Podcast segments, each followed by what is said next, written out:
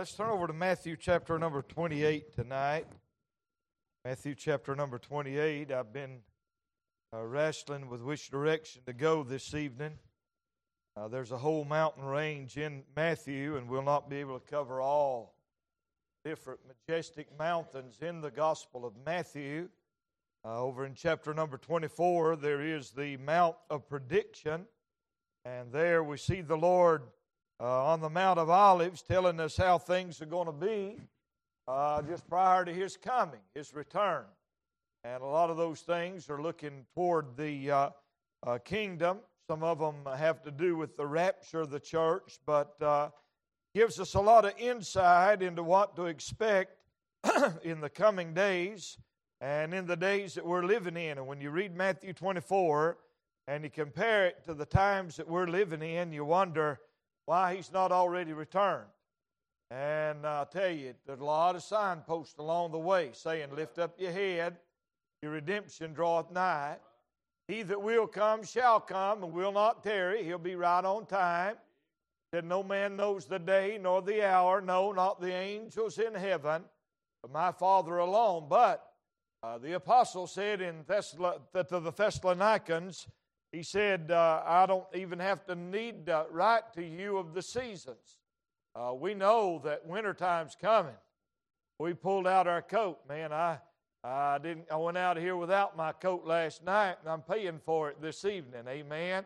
Uh, but I brought me a little vest to put on because wintertime's coming. It jumped from uh, summer to uh, winter in a hurry here. So we know the seasons are coming. The uh, leaves are starting to turn, and uh, we know the time is nigh. We may not know exactly when He's going to come, but we do know that He will return. And then on over in chapter number 28 is the mountain of commission. And there the Lord commissioned His disciples and gave them uh, the commission to go into all the world and to baptize them in the name of the Father and the Son and the Holy Ghost and teach them to observe all things whatsoever I've commanded you. Uh, but tonight I want to look at another mountain, and this is the greatest mountain in the Word of God. Verse number 27 of Matthew chapter number 27 says, Then the soldiers of the governor took Jesus unto the common hall, gathered unto him the whole band of soldiers. And they stripped him and put on him a scarlet robe. And when they had planted a crown of thorns, they put it upon his head and a reed in his right hand, and they bowed the knee before him and mocked him, saying, Hail, King of the Jews! And they spit upon him and took the reed and smote him on the head. After that, they mocked him. They took the robe from off him and put his own raiment on and led him away to be crucified. And as they came out, they found a man of Cyrene, Simon by name. Him they compelled to bear his cross. And when they were come unto a place called Golgotha, that is to say, a place of the skull, they gave him vinegar to drink with gall. And when he had tasted thereof, he would not drink. And they crucified him and parted his garments, casting lots, that it might be fulfilled which was spoken by the prophets. They parted my garments among them, and upon my vesture did they cast lots. Sitting down, they watched him and set up over his head this accusation written This is Jesus, the King of the Jews. Then were the two thieves crucified with him, one on the right hand and the other on the left. They that passed by reviled him, wagging their heads, saying, Thou that destroyed the temple, buildest it in three days, save thyself. If thou be the Son of God, come down from the cross. Likewise, also the chief priests, mocking him, with scribes and elders, said, He saved others, himself he cannot save. If he be the king of Israel, let him now come down from the cross, and we will believe him. He trusted in God, let him deliver him now, if he will have him. For he said, I am the Son of God. The thieves also, which were crucified with him, cast the same in his teeth. Now, from the sixth hour, there was darkness over all the land unto the ninth hour. And about the ninth hour, Jesus cried with a loud voice, saying, Eli, Eli, lema sabachthani. That is to say, My God, my God, why hast thou forsaken me? Some of them that stood there, when they heard that, said, This man calleth for Elias.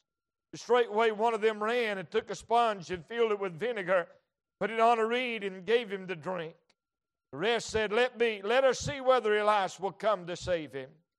Jesus, when he had cried again with a loud voice, yielded up the ghost. And behold, the veil of the temple was rent in twain from the top to the bottom, and the earth did quake, and the rocks rent, and the graves were open. Many bodies of the saints which slept arose, and there came out of the graves after his resurrection, went into the holy city, and appeared unto many. Now, when the centurion and they that were with him watching Jesus saw the earthquake and those things that were done, they feared greatly, saying, Truly, this was the Son of God. Lord, truly you are the Son of God. We're grateful we can come to your throne room of grace boldly tonight to seek help in this hour of need. And Lord, we come by thy precious blood, knowing, dear Lord, the blood has never lost its power. Through the blood, you've given us the throne rights to come and seek your face. And tonight, dear God, I pray that you'll help us in this service. I ask you to quicken us according to your loving kindness. I pray you bring the scenes before us, and may you help us to be able to worship you in truth and in spirit. Thank you, God, for this church. Thank you, God, for their generosity, their hospitality. Thank you, God, for the open door to come night after night and preach on these glorious truths that you put in our heart. Lord, I pray tonight that you'll give uh, that manifestation of your divine power. Bind the devil, every war and principality. God grant unto your servant liberty to preach. We'll thank you and praise you for what you do. In Jesus' name, amen. Amen. You may be seated. I want to preach tonight on the subject of the Mount of Crucifixion the mountain of crucifixion. Now, when we come to this mountain, we find that this is the central theme of the Bible. Its range runs from Genesis to Revelation. It reaches from the highest heaven to the lowest hell.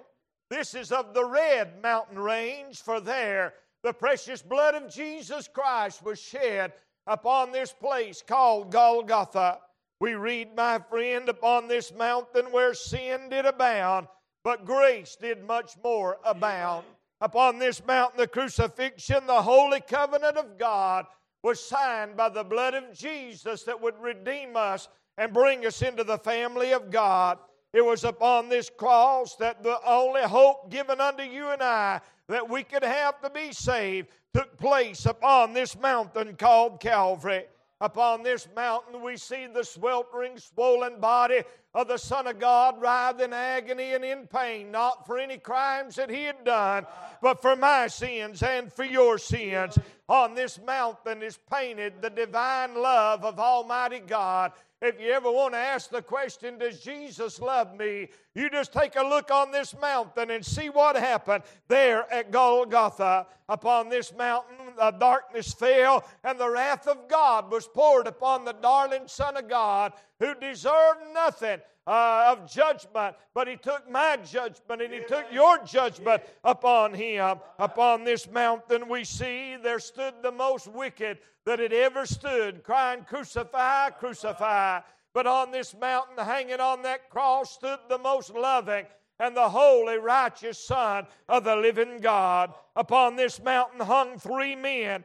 Two of those men were godless thieves. But on one of those crosses was God Himself who had incarnated and come down to be our Redeemer. Upon this cross, my friend, we see that there was one that died lost, there was a thief that died saved, and the other died freely that we might be brought into the kingdom of Almighty God. On this mountain, the sweet rose of Sharon was crushed and the sweet fragrance of God's holy forgiveness has permeated the ages. And tonight we're able to smell that wondrous savor of the Lord Jesus Christ and what He left behind in order that we might be saved by the grace of God. Upon this mountain was the Lamb of God led to the slaughter to show how holy God Almighty was. Man's horrible nature is examined on this cross and we see how wicked mankind was, but we see how gracious, how loving, and how merciful the Lord Jesus was. On this mountain, there was no joy that day, but because of what happened upon Golgotha, thank God I have joy for every day. On this mountain, there was no peace, total turmoil and trouble. But because of what happened on this mountain, I have a peace of God that passes all understanding. On this mountain, there wasn't one ounce of love poured out toward the Lord Jesus Christ. But on this mountain, thank God, the love of God was poured out like's never been seen or never will be seen unto those, my friend, that'll call upon His blessed name. Upon this mountain, we see death and agony. But because of this mountain, thank God, we have eternal life and life eternal, and we'll be in heaven forever and ever with Him. Upon this mountain, my friend, we see where righteousness and peace kissed one another. Jesus crushes the devil's head, and the triumphant glory of our Savior ends with it is finished, and the veil of the temple being rent in twain because of what He did upon this glorious mountain of crucifixion. Now, when I think about this mountain, I want to look at several truths. Number one, I want to look at the shadows of this mountain. The Word of God has had a shadow, and it's been pointing toward Golgotha. It's been pointing toward the mountain of crucifixion. The Old Testament has said, It's coming, it's coming, it's coming, He's coming. We prophesy it, we declare it. He must fulfill this. It has to be. Now, there are three different occasions in the Old Testament where this mountain is named, and one of them is found in Genesis 22, if you want to turn there. Genesis chapter number 22. We read about where Abraham was told by God to take his son, his only son Isaac, unto one of the mountains of Moriah, and where Jesus died on Golgotha it was on the mountain of Moriah. And it's the very same place that this story takes place in Genesis chapter number 22. Abraham takes Isaac, his son, on a three day journey, and there, my friend, they go up on that mountain, leaving the two young men and the donkey behind. And we find that Isaac received the wood from his father and he bore that wood as he walked up that mountain called the Mount of Moriah, which is what we know as Golgotha. And the scripture tells us how that Isaac said not a word. Isaac bore the load willingly. He did ask his father, Here's the knife, here's the fire, but where is the lamb for the burnt offering? And Abraham, in prophetic utterance, said, My son, God will provide Himself a lamb for a burnt offering. Not God would go get one, but God was going to be the lamb for the burnt offering. And they two went on. Isaac saw that his father had laid him down and bound him, and that told him that God said to offer him there on the altar. And Abraham wasn't withholding anything from God. And he raised his knife, but as he raised it to come down, the angel of God stopped him. And he said, Abraham, do the lad no harm. And he looked, and behold, there was a ram caught in a thicket. And he took the same knife that would have crucified his son, and he cut him loose and they went over and they took that lamb and they laid that lamb down on the altar, and the lamb became the substitutionary sacrifice for Isaac that day. And Isaac was able to get up off that altar in resurrection type and walk back to the house with his father because the lamb had taken the place this is Mount Moriah, Calvary is the highest point of the rock of Moriah. And that's exactly what God did, except there was no deliverance for Jesus. Jesus would bleed and die until he gave every drop of his royal blood that you and I, who should have been nailed to the cross, who should have been crucified, who should have died, it was Jesus that took our place. And just like Isaac got off that would be grave, my friend, I praise God was able to go free, for Jesus became my substitutionary sacrifice. For this mountain, there's a shadow God's foreshadowing and telling us what He's going to do.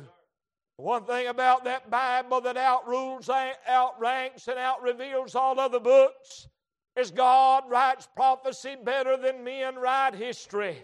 And the Lord tells you what He's going to tell you without telling you what He's going to tell you until He's already told you, and then He lets you know that He's already told you. When He told you what He told you, and you didn't know what He was telling you, but when He fulfills it, then you realize, man, He's already told me this. Woo! Hallelujah. Blessed be His name. There's the shadow of this mountain there with Abraham and Isaac. Then turn over to First Chronicles chapter number 21. Uh, there's a second place that this mountain is mentioned in First Chronicles chapter number 21. Starting down there in verse number 18. Find that David had done a grievous thing. He, as the king, had numbered the people, and he rose up in pride and he did that. Now, for many years, this bothered me because we had a Sunday school board uh, in our church right behind the preacher. And every Sunday school, after Sunday school, somebody'd come by, change the numbers on the board. And I thought, oh no, God's going to go to killing somebody for numbering this crowd. David numbered the people and God put a plague on it. And I didn't understand it till I studied Exodus chapter number 30. And in Exodus chapter number 30, God said, Now, when you number the people, I want you to charge them a half shekel per man. And that half shekel is to be brought into the sanctuary and it's to be used for the service of the sanctuary. And if you don't do that, I will put a plague upon the children of Israel. Well, David got filled with pride and he polled or he numbered the people. But he did not tax them that half shekel according to the shekel of the sanctuary. And so God did just exactly what He said. He said, You have counted the people and not done it like I told you to do, and therefore my judgment is going to fall upon the children of Israel. And the Lord told David, I'll give you one of three things. What do you want? I'll turn you into your enemies, or there'll be days of famine, or I will judge you. And David said, Let me fall into the hands of the Lord, for man won't know when to stay. And he said, Let me fall into God's hand. Well, the plague began to fall upon the children of Israel, and the people began to die. And so the Bible tells us that David went down to Ornan's threshing floor, the Jebusite. And this threshing floor of Ornan was in Jerusalem. And the Bible tells us where it was at. It was there at the rock of Moriah. And the Bible says that he said, Give me this threshing floor, Ornan, I'll buy it from you for full price. And he said, No, I'll just give it to you. I'll give it to you. And David said, No, I'm not going to offer God something that didn't cost me anything. And so he paid him for that threshing floor, Ornan's threshing floor. And the Bible says that there David offered an offering unto God, a blood offering, and set up an altar in verse number 18 in the threshing floor of Ornan the Jebusite. And this threshing floor is where the temple was built and it is on the rock of Moriah. And there as he offered that blood sacrifice and he paid full price, the Bible said that the plague was stayed and the judgment of God, fire fell on the offering. And the Lord commanded the angel and he put the sword back up in his sheath. Hallelujah. Amen. And you see, the judgment was stayed because of the offering. I'm glad, thank God, when I had the plague of judgment over my head, and when I had not paid what God wanted me to pay, and I transgressed against the law of Almighty God, I'm glad there was one that went to the threshing floor of a place called Moriah upon the hill of Calvary. And there he shed his blood. And when Jesus cried, I thirst, the fire of God was falling upon him. And God was taking the, uh, his wrath out and fulfilling his judgment and having the price totally paid for every one of my stinking sins. Hallelujah. And when Jesus cried, It is finished, the angel put his sword back in his sheath. When I bowed my knee and called upon the Lord, thank God the law sword was put back in its sheath, and now no longer am I on the wrong side of the law, but thank God the law says I'm happy, I'm fulfilled, I'm satisfied because the offering has been paid, and now the plague of judgment is gone and it ceased because of what Jesus did for you and he did for me. Hallelujah. Blessed be his name. So we see another shadow of that mountain called Calvary, this mount of crucifixion. Then turn over to Second Chronicles, chapter number 3. Second Chronicles, chapter number 3. This is not the last place that this Ornan threshing floor is mentioned. But in chapter 3 of Second Chronicles, it said, Then Solomon began to build the house of the Lord at Jerusalem, where? in Mount Moriah, where the Lord appeared unto David his father in the place that David had prepared in the threshing floor of Ornan the Jebusite. Boy, get the picture now. David bought that threshing floor. The blood was shed there. God's judgment and mercy had fallen. The sacrifice had been made. Now, upon that which David has paid for, Solomon comes along and he begins to build the temple of God upon Ornan's threshing floor. Glory to God. You know, he hired men, the best men and craftsmen that there was, and he brought all those materials together and he built a house that God filled so full that when the priests went to enter in, they couldn't even turn the doorknob. God's glory was so rich and full and real. Well, you know what? Thank God the Holy Ghost has been building upon the foundation of the blood of Jesus. For other foundation can no man lay than that which is laid, which is Christ Jesus the Lord. And upon the foundation of the precious blood, the Holy Ghost has been building a holy temple called the church of the living God. And He's been putting blocks and rocks and building and logs and, and timbers and bringing it all together. And thank God one of these days the church is going to be complete.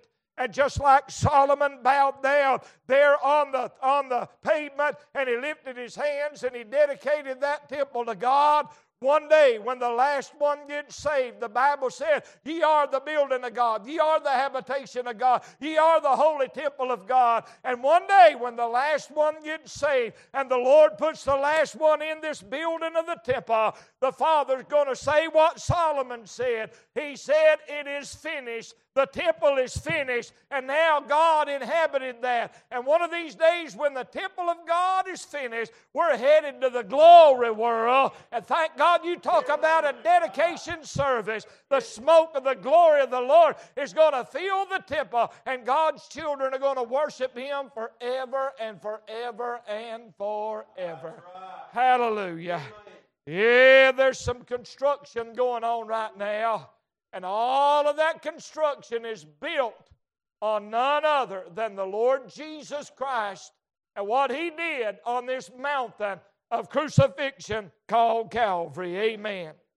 So there are some shadows on this mountain.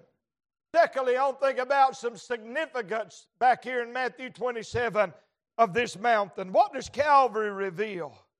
Well, I say it reveals two things.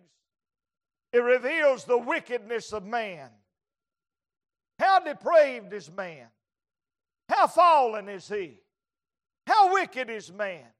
We got an idea in this day of humanism, and it's crept into our pulpits across the land that there is some resemblance of a spark of good in all humanity. The Bible says there's none good, no, not one. The Bible says there is none righteous. The Bible says there's none that seeketh after God.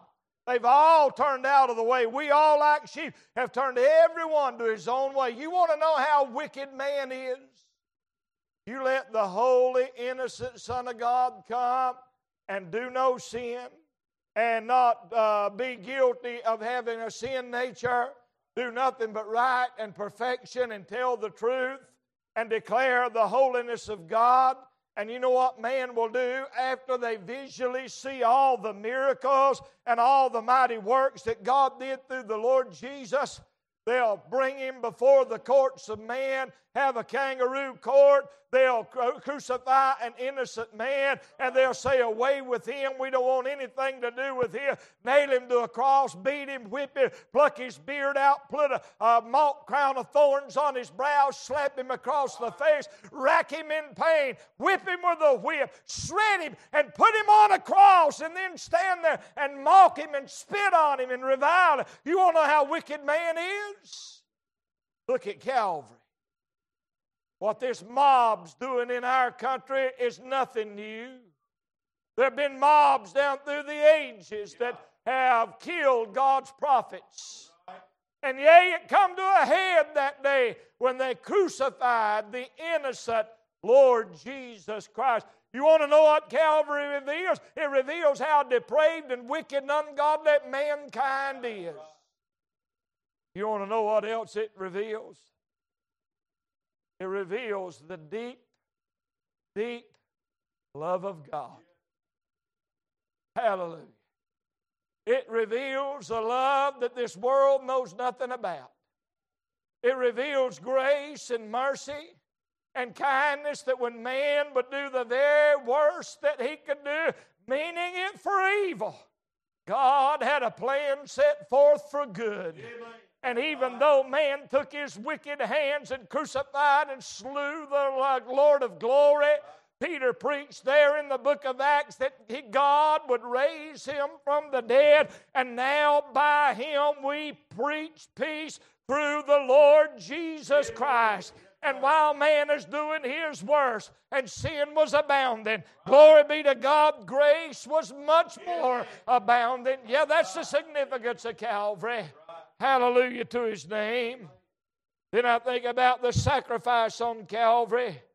It was the ordained sacrifice. Bible says in Acts 2:23, and Jesus being delivered by the determinate counsel and foreknowledge of God, ye have taken and by wicked hands crucified and slain the Lord of glory. Calvary was no accident. God said that it was by determinate counsel and foreknowledge of Almighty God. There was no other way. God set in motion all the plan, and men can do what they want to do. But God is the master chess player. He's already said checkmate before they ever get to the board. Amen. And before there was ever a sinner, God already had it ironed out that he, according to the determinate counsel and the foreknowledge of Almighty God, and foreknowledge doesn't just mean that God knew that it would happen. It meant that God laid the plan out, yeah. and His knowledge laid the plan out, and the God of all knowledge put it all together Amen. in order that it could happen and in order that it would happen.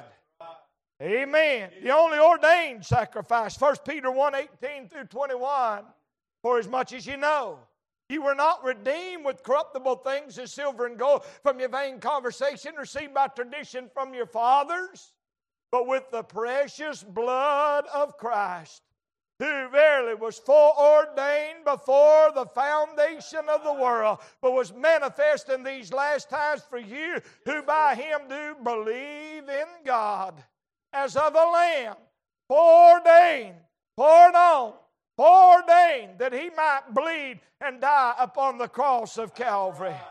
Yeah, Calvary tells us God's in charge. Amen. It's the only ordained sacrifice. The only one got God's stamp of approval on it is what Jesus did on the cross. Not only that, it's the only sacrifice. Search out all of heaven. Ask the angels, angels, would you die for me? And the angels say, No, I am but angelic being. I don't even have any blood to shed for you. You go to the animals, and the animals, you say, Well, you got blood, animal. Yeah, but my blood, I don't have a soul. You see, I'm this body, and God put in me an animal spirit, but I can't give my soul for you. I was used as the token and the credit card till Christ came, but all of my blood that was ever shed can never wash away one sin. You go to the devil and say, Hey, Satan, can you die that I might be saved? And the devil say, I'm in a bigger mess than you are because I don't even have a chance to get saved. I'll never even have an opportunity to get saved. I know I'm headed to hell. I sure can't help you out. Praise God, I come to Jesus. I say, Oh Lord Jesus, be merciful to me, a sinner. And he points me to yonder hill on the crucifixion day where he bled and died. And he said, uh, Today shalt thou be with me in paradise. I'm willing to forgive. I'm willing to save. And I have finished it all. I have tasted the powers of hell that you might not have to. I've tasted the wrath of God that you might not have to. Jesus is the only way, the only truth, and the only life. Just like Noah's ark only had one door, there's only one door to heaven. That's exclusively the Lord Jesus. And you got to come to this mountain of Calvary where Jesus died if you're going to get into heaven, because there's where the narrow way is opened up. Not of my works, not of your works, not of my righteousness, not of your righteousness. But Jesus is the only doorway of salvation. Man, I run into a lot of folk around this world. I hear a lot of folks say a lot of things. And I like to get them to the bottom line. I like to look at them and say, if you were to die right now and stand before God, why should God let you into heaven? I've heard them say this, well, you know, I don't deserve it, but I've tried to be a good neighbor, but I've tried to do this, but I belong to church. One time, my son Bridger and I were down in Marion. Was buying some chickens from an old fella. I asked him that question. He said, Well, you know, if I had to stand for him, I guess I'd have to say, I give people a pretty good deal on chickens and I don't cheat them and all that. I went, eh, wrong answer. And he looked at me and he said, Wrong answer. What do you mean? I said, You know, if you give that answer, God's already given his reply. He said, What's that? I said, The Lord said, Many will stand before me in that day and say, Lord, Lord, have we not done?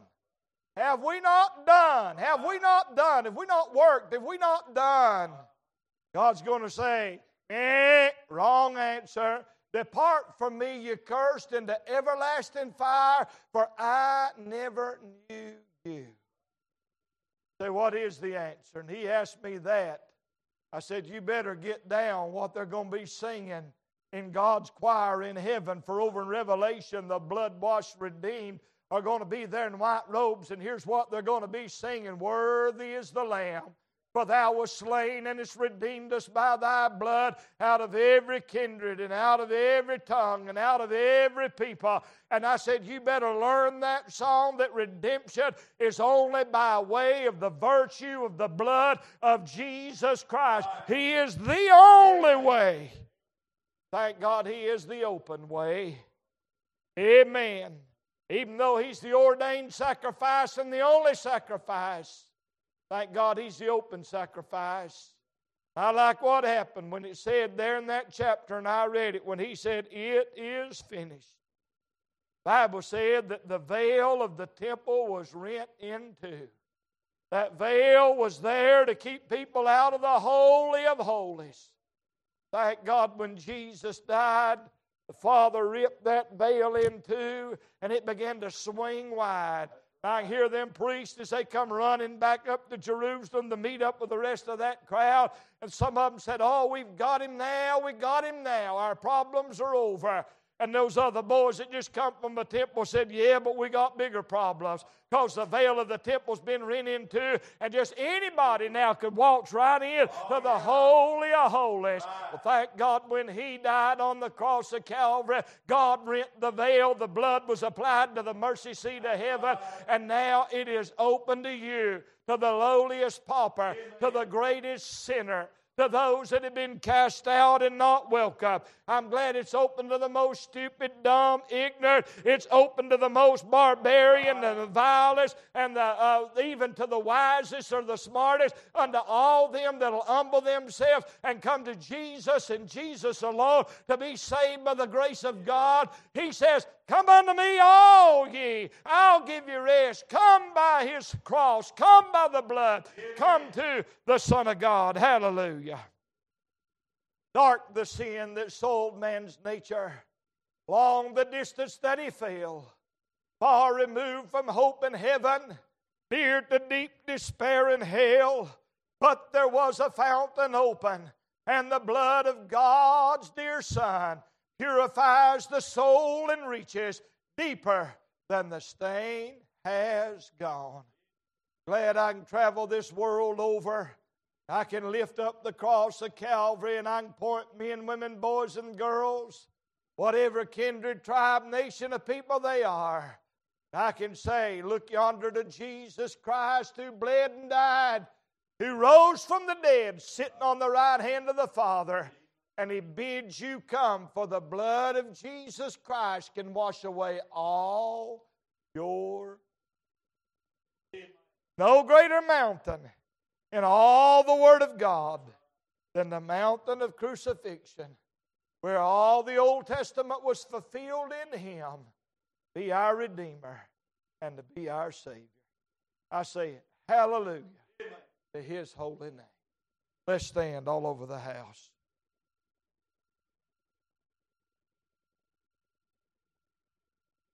You're here tonight, you've never been saved by the grace of God. Jesus said this Let the Spirit and the bride say, Come. Whosoever will, let him come and take of the water of life freely. I don't know your history, I don't know your record, but God knows it all. I do know this the blood of Jesus Christ, God's Son, cleanse you from all sin, make a brand new creature out of you. Not standing here in my righteousness or in anything I've done, but because of Christ Jesus the Lord, there is the power of the gospel unto salvation. Everyone that believeth, you first and also to all us. Glory to God.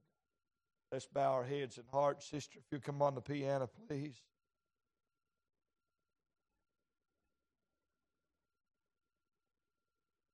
Up Calvary's mountain, one dreadful morn, walked Christ my Savior, weary and worn, praying for sinners while in such woe. I want to say, my friend, while he was on the cross, you were on his mind. Why don't you come tonight get in this altar? Ask the Lord to save you. You are saved by the grace of God. Ask the Lord to strengthen you. Tell others about Him, what He's done for you. Don't ever give up praying for others. Thank God that's what Calvary is all about.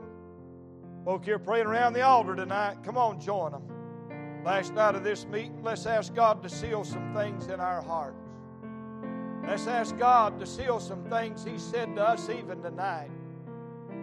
I believe I can get down on my knees and worship Him. Thank Him that there is a hill called Calvary, a place called Golgotha.